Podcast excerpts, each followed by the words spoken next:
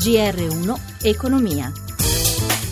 11.32, buongiorno da Giuseppe Di Marco, tutte positive le borse europee, Piazza Affari la migliore. Per gli aggiornamenti ora ci colleghiamo con Milano, la linea Michela Coricelli. Sì, tutte le borse sono in rialzo sulla scia dei nuovi record di Wall Street. Milano guadagna lo 0,77%, Londra recupera più 0,19% dopo la pubblicazione del PIL del quarto trimestre, più 0,6% Londra, a, mh, mm, il Fra- Francoforte più 0,53% e Parigi più 0,37%.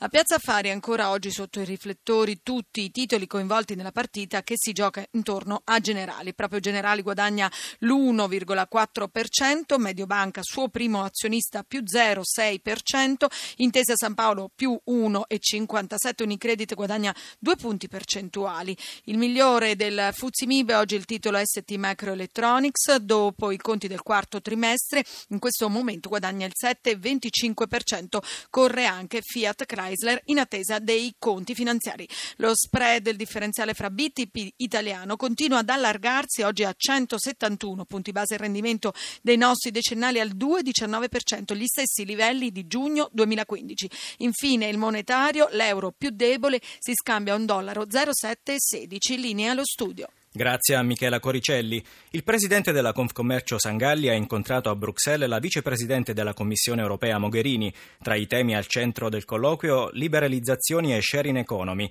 Il corrispondente da Bruxelles, Gavino Moretti. Una manovra correttiva sarebbe dannosa per l'economia italiana e speriamo che questa ipotesi possa essere scongiurata. È il messaggio che il presidente della Confcommercio, Carlo Sangalli, lancia da Bruxelles dopo aver incontrato Federica Mogherini, vicepresidente della Commissione europea e responsabile della politica estera dell'Unione. L'Europa deve incoraggiare i timidi segnali di ripresa e non è l'austerity la strada da percorrere, ha poi aggiunto Sangalli, difendendo comunque in tempi di euroscetticismo quanto con l'Unione Europea si è realizzato dopo la Seconda Guerra Mondiale, a partire dalla realizzazione del mercato unico. 70 anni fa si scriveva Europa e si leggeva guerre, conflitti e confini.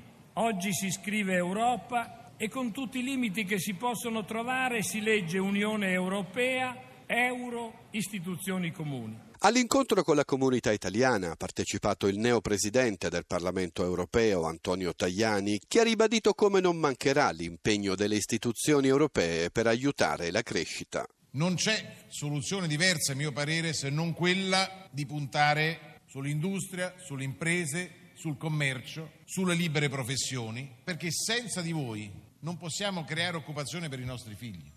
Parliamo di scuola, con l'accordo tra governo e sindacati salta l'obbligo per i professori assunti con la buona scuola a rimanere nella sede assegnata per tre anni, ma molti temono un controesodo degli insegnanti dal nord al sud. Stefano Marcucci ne ha parlato con Maddalena Gissi, segretario generale CISL Scuola. Avremo sicuramente il trasferimento di un grosso numero di docenti ai quali sarà riservata una sede di servizio definitiva. Molta di questa partita si gioca sull'accantonamento dell'obbligo triennale di restare nella sede per cui si è stati assunti e dove si è stati trasferiti. C'è stata polemica su questo punto. Alcune parti del sindacato temono che si creino vuoti di organico molto ampi in Lombardia e in tutto il nord Italia a seguito eh, di questo accordo. Parliamo chiaramente di spostamenti che possono essere da Milano a Sesto San Giovanni come da Venezia a Palermo, eh, non parliamo solo degli spostamenti dal nord al sud. Dopodiché quel vincolo triennale e la deroga al vincolo triennale è un elemento non fondamentale all'interno dell'accordo, perché quello che è fondamentale all'interno dell'accordo è la semplificazione delle procedure. Se mi trasferisco da una scuola di Verona a una scuola di Reggio Emilia, il docente, gli alunni li trovo anche nella scuola di Reggio Emilia e il diritto allo studio degli alunni di Reggio Emilia è pari al diritto allo studio degli alunni di Verona. Ed è tutto, grazie a Cristina Pini per la collaborazione e a Luciano Pecoraro per la parte tecnica. Da Giuseppe Di Marco, buon proseguimento di ascolto su Radio 1.